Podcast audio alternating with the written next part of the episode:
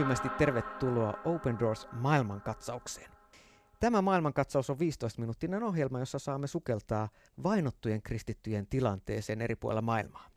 Ja toisin kuin ehkä moni saattaisi nyt äkkiseltään luulla, niin ajattelen, että tämä ei ole mitenkään avoimet ovet synkkyyteen, vaan me saadaan avata Open Doors-järjestön nimen mukaisesti ovet niiden kristittyjen pari, joilla on sydämellään toivo, rakkaus ja monesti myös rohkeus elää todeksi kristityn kutsumusta olosuhteissa, jotka joskus voivat olla hyvin haastavia.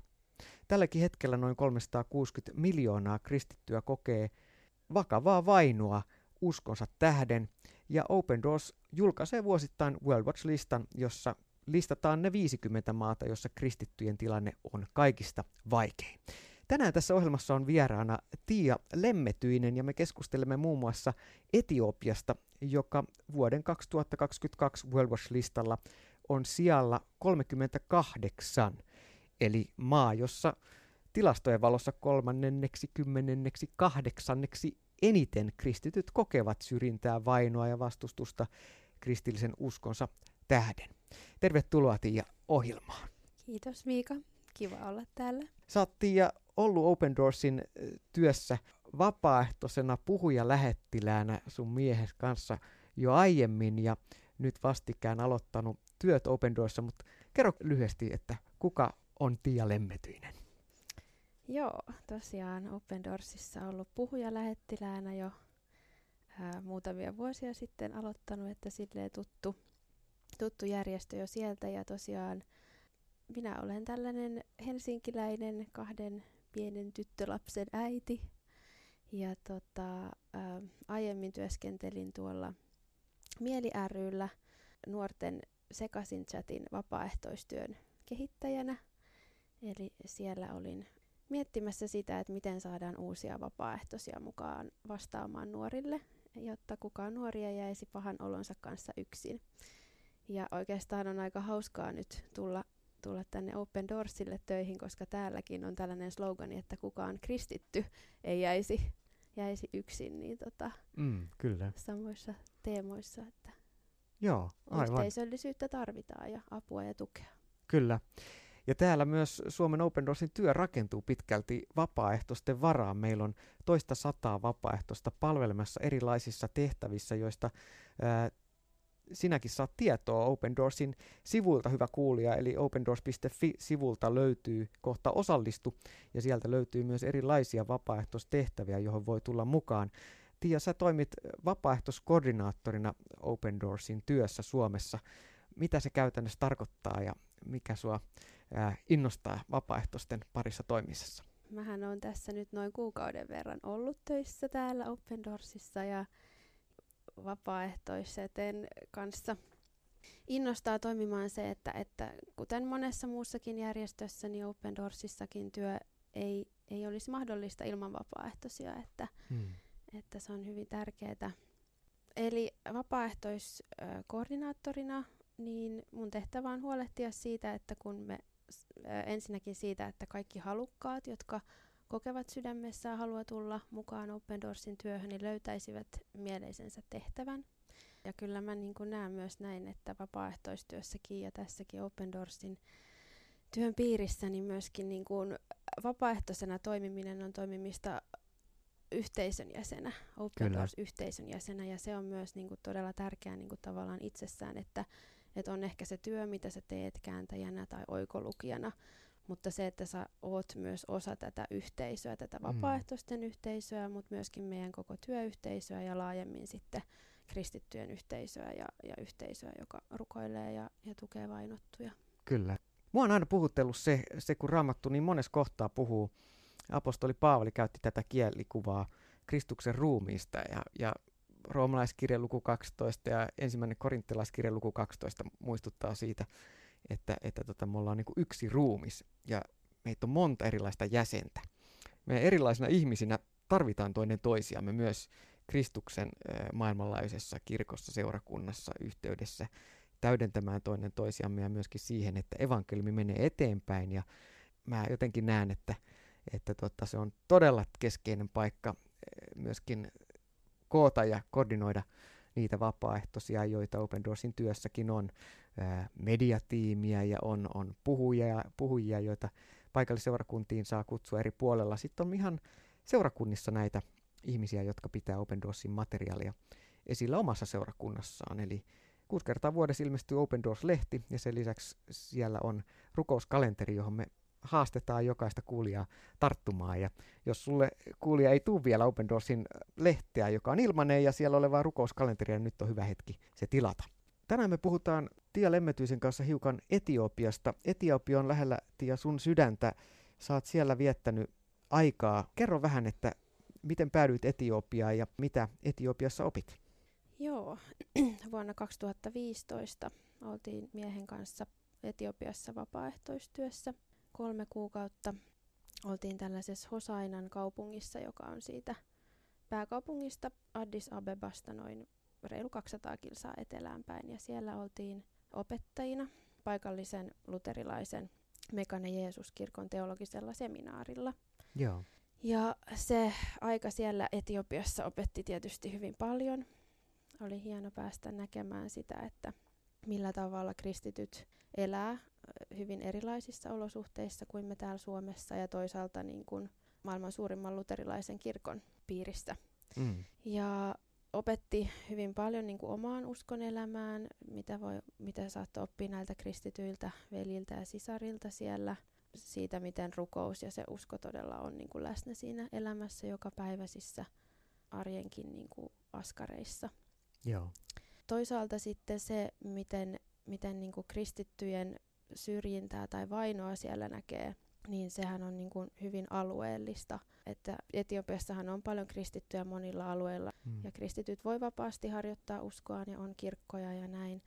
Mutta sitten on alueita, joilla on hyvin tai tällaisia vahvasti muslimienemmistöisiä alueita, joilla kristittynä ei oikeastaan ole mahdollista toteuttaa omaa uskonnonharjoitusta näillä alueilla – ja esimerkiksi se näkyy sillä tavalla ihan konkreettisesti, että jos mekin lähdettiin sieltä Hosainasta autolla vaikka pääkaupunkiin Addikseen, niin matkalla saattoi tulla tällainen niin kuin muslimienemmistöinen kylä tai kaupunki, ja, ja meille heti sanottiin, että, että tässä, tässä kylässä tai kaupungissa niin meidän ei kannata esimerkiksi pysähtyä tauolle, että tämä ei mm. ole sellainen paikka, jossa kristityn olisi niin kuin hyvä olla. Mm. Eli se näkyy ihan käytännön tällä turvallisuuskysymyksenä ja, ja todella Open Doors tekee Etiopissa työtä muun muassa juuri näillä muslimialueilla, joissa on yksittäisiä ihmisiä ja pieniä seurakuntiakin, joissa on muslimitaustasta kristyksi kääntyneitä ihmisiä, joita samalla koskee jatkuva hengen vaara siksi, että heidän, heidän sukunsa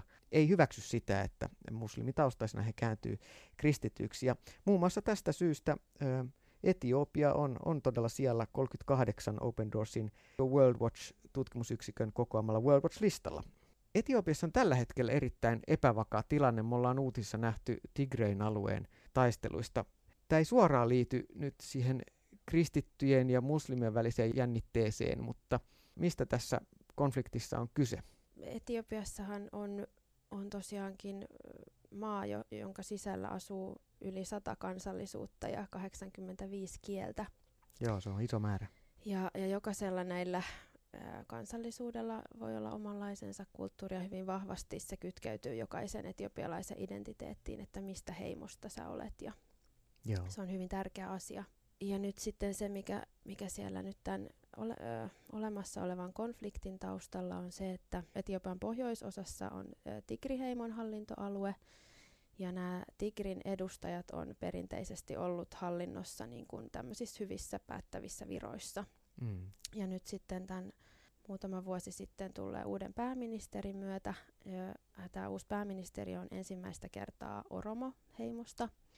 Ja, ja sitten äh, Tigrit ovat kokenut, että sitten tämä pääministeri jollain tavalla haluaa kaventaa näiden tigriheimolaisten oikeuksia ja ja sitten he on niin kuin lähtenyt kapinoimaan tätä hallitusta vastaan, jonka seurauksena sit pääministeri on erottanut taas näistä tärkeistä viroista Tigriheimon heimon jäseniä ja, ja sitä kautta sitten tämä on tavallaan jatkunut tämä tilanne, eli tämä on ollut mm. niin kuin näiden kahden Etiopian hallinnon pääministerin ja sitten toisaalta tämän Tigrin paikallishallinnon ja, ja niiden Tigri-kapinallissotilaiden välinen mm.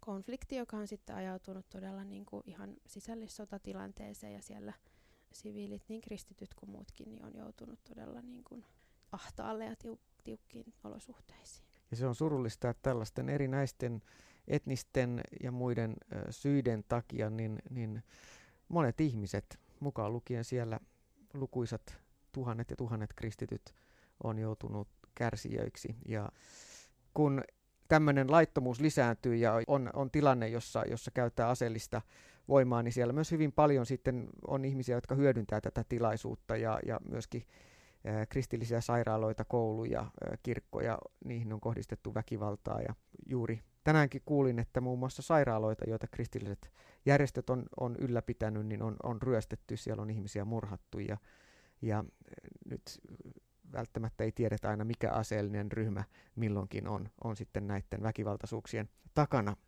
Joillakin alueilla kuitenkin jo ennen tätä Tigreen alueen erimielisyyttä ja eskaloitunutta tilannetta ja sisällissotaa, niin kristityillä on ollut hyvin haasteellista.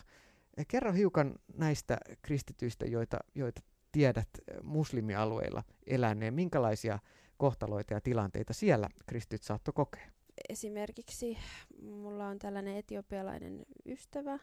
Hänen äitinsä asuu siis melko tällaisella muslimienemmistöisellä alueella ja hänen luona on alkoi kokoontua tällainen ö, islamista kääntyneiden seurakunta ja, ja heitä olikin siellä sitten jo alkoi olla niin kuin 25 ihmistä kokoontui tämän mun ystävän äidin luona ja, ja tosiaankin mun ystävä sitten niin kuin oli tosi huolissaan tästä, koska tota, tällaiset niin sanotut maanalaiset kokoontumiset, niin se on tosi vaarallista, että ne on alttiita mm. kyllä niin kuin, jopa väkivaltaisille niin kuin, sitten tapahtumille ja, tota, ja, ja niin kuin hän mietti sitä, että, että, että niin kuin tämän porukan olisi hyvä löytää sellainen virallinen kokoontumispaikka ja saada tavallaan virallisen seurakunnan asema niin kuin hallinnon edessä. Mm. Eli silloin, jos on tällainen virallinen seurakunta Etiopiassa, niin, niin laissa on määrätty se, että hallinnon pitää suojella silloin heitä. Mm. Ja heille kävi sitten niin, niin kuin onnellinen tilanne, että he löysi hyvän paikan, jossa kokoontui ja sai, sai rekisteröityä sen ja sitten oli Kyllä. turvallista jatkaa siellä niin kuin Jumalan palvelusten pitoa. Ja Kyllä. Joo, ja se on juuri, juuri hyvä esimerkki siitä, miten ö, kristittynä tilanne voi olla hyvin haastava. Jos olet muslimitaustainen kristitty, niin voi olla, että sin, sinun kohdistuu ja seurakuntaan kohdistuu ö, väkivallan uhka. Ja, ja Kyllä, joo, ja mä, mä kysyin täältä mun mm. niinku ystävältä ihan, että et onko todella niinku näin, että ihan niinku fyysinen uhka voi olla, ja hän oli ihan, että kyllä, että kyllä se näin on, että, että se on mm. ihan todellinen, todellinen niinku vaarallinen tilanne silloin. Joo. Minkälaista työtä ja miten me Open Doorsin kautta voidaan tukea Etiopian kristittyjä tällä hetkellä? Open Doorshan tosiaan paikallisten kumppanien kautta tukee kristittyjä muun muassa tällaisten johtamiskoulutusten ja vainoihin valmistavan koulutuksen kautta. Sitten ihan taloudellisia tukiprojekteja ja ansaintatapoihin liittyvää koulutusta. Open Doors tekee työtä naisten ja, ja nuorten parissa. Ja, eli esimerkiksi niin kun erään naisen mies oli tapettu kristillisen uskonsa takia ja, ja hän jäi leskeksi kahdeksan lapsen yksinhuoltajaksi. Ja, mm. ja sitten tuli korona ja häneltä meni toimeentulo, koska hänen toimeentulonsa liittyi siihen, että hän ostaa torilta eläimiä ja sitten hetken niitä syöttää ja, ja myy sitten eteenpäin pienellä voitolla. Joo. Niin kuin kaikki torit ja muut suljettiin, niin sitten hänelle tuli hetkeksi sellainen, että hän ei saanut mistään tuloja, niin silloin Open Doors pystyi olemaan siinä tavallaan hätäapua tukemassa mm. tälle naiselle, että hän pääsi tämän vaikean tilanteen yli ja, ja sitten pystyi elättämään perhettä. Mm. Hyvin käytännönläheistä voi olla, että puhutaan meidän mittakaavassa Suomesta pienistäkin rahasummista, mutta yhden lesken ja kahdeksan lapsen kannalta elintärkeästä avusta. Ja tämä on yksi konkreettinen esimerkki siitä moninaisesta työstä, jota myös Etiopian kristittyjen ja siellä erityisesti vainon kohteeksi joutuneiden kristittyjen parissa Open Doors tekee. Täällä sisäänessä on ollut Tia Lemmetyinen Open Doors-järjestön vapaaehtoiskoordinaattori ja minä olen Miika Auvinen. Sydämellinen kiitos seurasta. Lisätietoja löydät Open Doorsin työstä osoitteesta opendoors.fi. Siunattua viikkoa.